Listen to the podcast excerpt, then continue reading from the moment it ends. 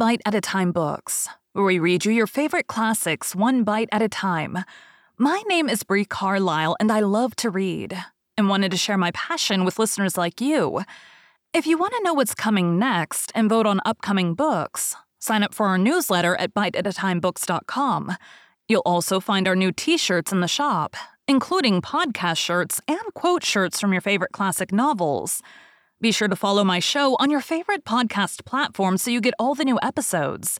You can find most of our links in the show notes. But also, our website, biteatatimebooks.com, includes all of the links for our show, including to our Patreon to support the show, and YouTube, where we have special behind the narration of the episodes. We're part of the Bite at a Time Books Productions Network. If you'd also like to hear what inspired your favorite classic authors to write their novels, and what was going on in the world at the time, check out the Bite at a Time Books Behind the Story podcast, wherever you listen to podcasts. Please note, while we try to keep the text as close to the original as possible, some words have been changed to honor the marginalized communities who've identified the words as harmful, and to stay in alignment with Bite at a Time Books' brand values. Today we'll be continuing Adventures of Huckleberry Finn by Mark Twain. Chapter 38 Making them pens was a distressed, tough job, and so was the saw. And Jim allowed the inscription was going to be the toughest of all. That's the one which the prisoner has to scrabble on the wall. But he had to have it. Tom said he'd got to. There weren't no case of a state prisoner not scrabbling his inscription to leave behind and his coat of arms. Look at Lady Jane Grey, he says. Look at Guilford Dudley. Look at old Northumberland. Why, Huck, suppose it is considered trouble. What you going to do? How you going to get around it? Jim's got to do his inscription and coat of arms. They all do. Jim says, Why, Mars, Tom, I ain't got no coat of arm. I ain't got nothin' but dish year old shirt, and you knows I gotta keep the journal on dat. Oh, you don't understand, Jim. A coat of arms is very different. Well, I says, Jim's right anyway when he says he ain't got no coat of arms because he hain't. I reckon I knowed that, Tom says. But you bet he'll have one before he goes out of this because he's going out right and there ain't going to be no flaws in his record. So, whilst me and Jim filed away at the pins on a brick brat apiece, Jim making his out of the brass and I making mine out of the spoon, Tom set to work to think out the coat of arms. By and by, he said he'd struck so many good ones he didn't hardly know which to take, but there was one which he reckoned he'd decide on. He says, On the scutcheon we'll have a bend, or in the dexter base, a saltire murrey in the fess, with a dog, couchant for common charge, and under his foot a chain embattled for slavery with a chevron vert and a chief engrailed, and three invected lines on a field azure with the nombril points rampant on a dancette indented crest a runaway servant, Sable, with his bundle over his shoulder on a bar sinister, and a couple of gules for supporters, which is you and me. Motto, Maggiore Fretta Minore Otto. Got it out of a book. Means the more haste, the less speed. Gee willikins, I says. But what does the rest of it mean? We ain't got no time to bother over that, he says. We gotta dig in like all get out. Well, anyway, I says, what's some of it? What's a fess? A fess? A fess is. You don't need to know what a fess is. I'll show him how to make it when he gets to it. Shucks, Tom, I says. I think you might tell a person. What's a bar sinister? Oh, I don't know, but he's gotta have it. All the nobility does. that was just his way. If it didn't suit him to explain a thing to you, he wouldn't do it. You might pump at him a week, it wouldn't make no difference. He'd got all that coat of arms business fixed, so now he started in to finish up the rest of that part of the work, which was to plan out a mournful inscription. Said Jim got to have one like they all done. He made up a lot and wrote them out on a paper and read them off so. One, here a captive heart busted. Two, here a poor prisoner forsook by the world and friends fretted his sorrowful life. Three, here, a lonely heart broke and a worn spirit went to its rest after 37 years of solitary captivity. For here, homeless and friendless after 37 years of bitter captivity, perished a noble stranger, natural son of Louis XIV. Tom's voice trembled whilst he was reading them, and he most broke down. When he got done, he couldn't no way make up his mind which one for Jim to scrabble onto the wall. It was all so good, but at last he allowed he would let him scrabble them all on. Jim said it would take him a year to scrabble such a lot of truck onto the logs with a nail, and he didn't know how to make letters besides. But Tom said he would block them out for him, and then he wouldn't have nothing to do but just follow the lines. Then pretty soon he says, Come to think, the logs ain't a going to do. They don't have log walls in a dungeon. We gotta dig the inscriptions into a rock. We'll fetch a rock. Jim said the rock was worse than the logs. He said it would take him such a pissin' long time to dig them into a rock he wouldn't ever get out. But Tom said he would let me help him do it. And he took a look to see how me and Jim was getting along with the pens. It was most pesky, tedious hard work and slow, and didn't give my hands no show to get well of the sores. And we didn't seem to make no headway hardly. So Tom says, I know how to fix it. We got to have a rock for the coat of arms and mournful inscriptions, and we can kill two birds with that same rock. There's a gaudy big grindstone down at the mill, and we'll smouch it and carve the things on it and file out the pins and the saw on it, too. It weren't no slouch of an idea, and it weren't no slouch of a grindstone, nother. But we allowed we'd tackle it. It weren't quite midnight yet, so we cleared out for the mill, leaving Jim at work. We smouched the grindstone and set out to roll her home, but it was most a nation tough job. Sometimes do what we could, we couldn't keep her from falling over, and she come mighty near mashing us every time. Tom said she was going to get one of us sure before we got through. We got her halfway, and then we was plumb played out and most drowned with sweat. We see it weren't no use. We got to go and fetch Jim, so he raised up his bed and slid the chain off the bed leg and wrapped it round and round its neck. And we crawled out through our hole and down there, and Jim and me laid into that grindstone and walked her along like nothing. And Tom superintended. He could out superintend any boy I ever see. He knowed how to do everything. Our hole was pretty big, but it weren't big enough to get the grindstone through. But Jim, he took the pick and soon made it big enough. Then Tom marked out them things on it with the nail and set Jim to work on them with the nail for a chisel and an iron bolt from the rubbage in the lean to for a hammer, and told him to work till the rest of his candle quit on him, and then he could go to bed and hide the grindstone under a straw tick and sleep on it. Then we helped him fix his chain back on the bed leg and was ready for bed ourselves. But Tom thought of something and says, You got any spiders in here, Jim?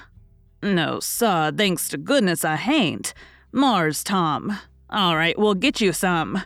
But bless you, honey, I don't want none. I's afeard on 'em. I'd just soon as have rattlesnakes around. Tom thought a minute or two and says, It's a good idea and I reckon it's been done. It must have been done, it stands to reason. Yes, it's a prime good idea. Where could you keep it? Keep what, Mars Tom? Wild rattlesnake. The goodness gracious alive, Mars Tom. Why, if they was a rattlesnake to come in here, I'd take and bust right out through that log wall. I would with my head. Why, Jim, you wouldn't be afraid of it after a little. You could tame it. Tame it. Yes, easy enough. Every animal is grateful for kindness and petting, and they wouldn't think of hurting a person that pets them. Any book will tell you that. You try, that's all I ask. Just try for two or three days. Why, you can get him so in a little while that he'll love you and sleep with you and won't stay away from you a minute and will let you wrap him round your neck and put his head in your mouth. Please, Mars Tom, don't talk so I can't stand it. He'd let me shove his head in my mouth for a favor, hain't it? I lay he'd wait a powerful long time for I asked him, and more'n that, I don't want him to sleep with me. Jim, don't act so foolish. A prisoner's gotta have some kind of a dumb pet. And if a rattlesnake hadn't ever been tried, why, there's more glory to be gained in your being the first to ever try it than any other way you could ever think of to save your life.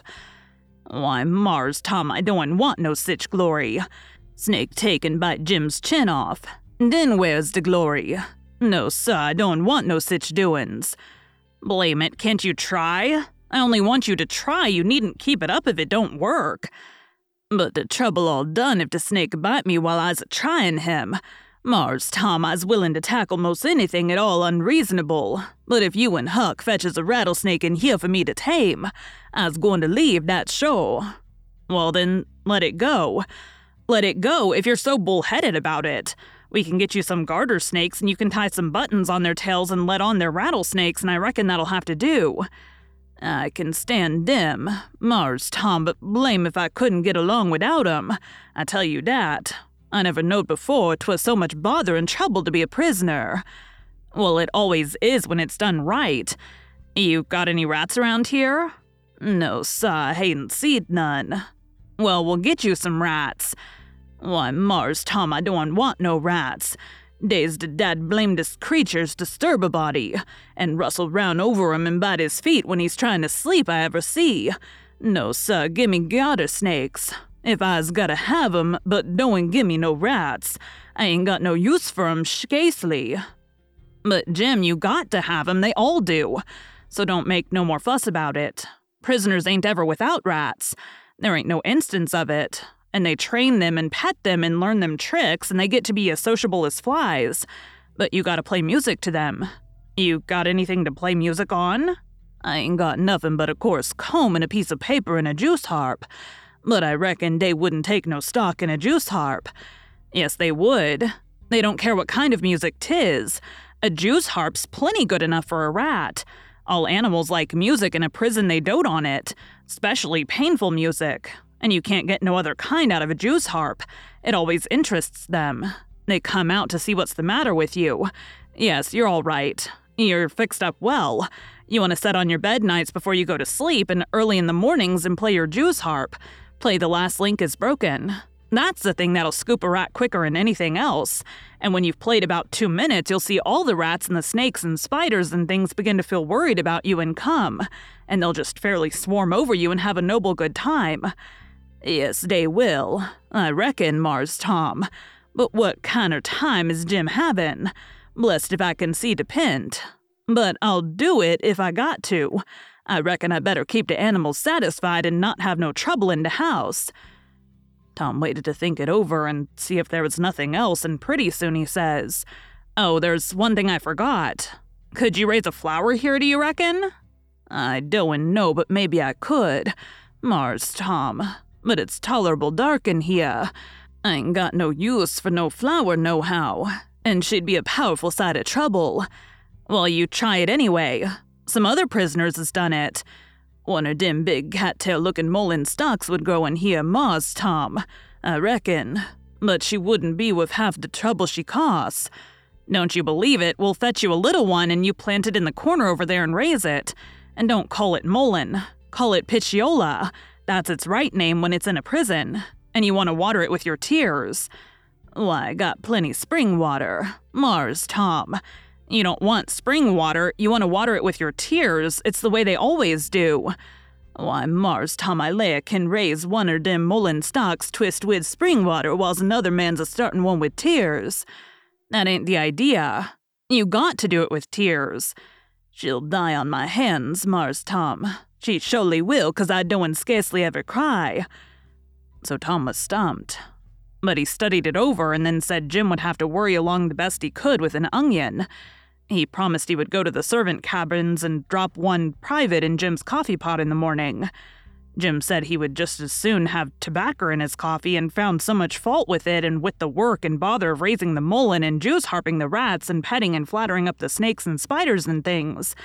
On top of all the other work he had to do on pens and inscriptions and journals and things, which made it more trouble and worry and responsibility to be a prisoner than anything he ever undertook that Tom most lost all patience with him and said he was just loaded down with more gaudier chances than a prisoner ever had in the world to make a name for himself. And yet he didn't know enough to appreciate them, and they was just about wasted on him. So Jim, he was sorry and said he wouldn't behave so no more, and then me and Tom shoved for bed. Thank you for joining Bite at a Time Books today, while we read a bite of one of your favorite classics. Again, my name is Bree Carlile, and I hope you come back tomorrow for the next bite of Adventures of Huckleberry Finn. Don't forget to sign up for our newsletter at biteatatimebooks.com and check out the shop. You can check out the show notes or our website, biteatatimebooks.com, for the rest of the links for our show.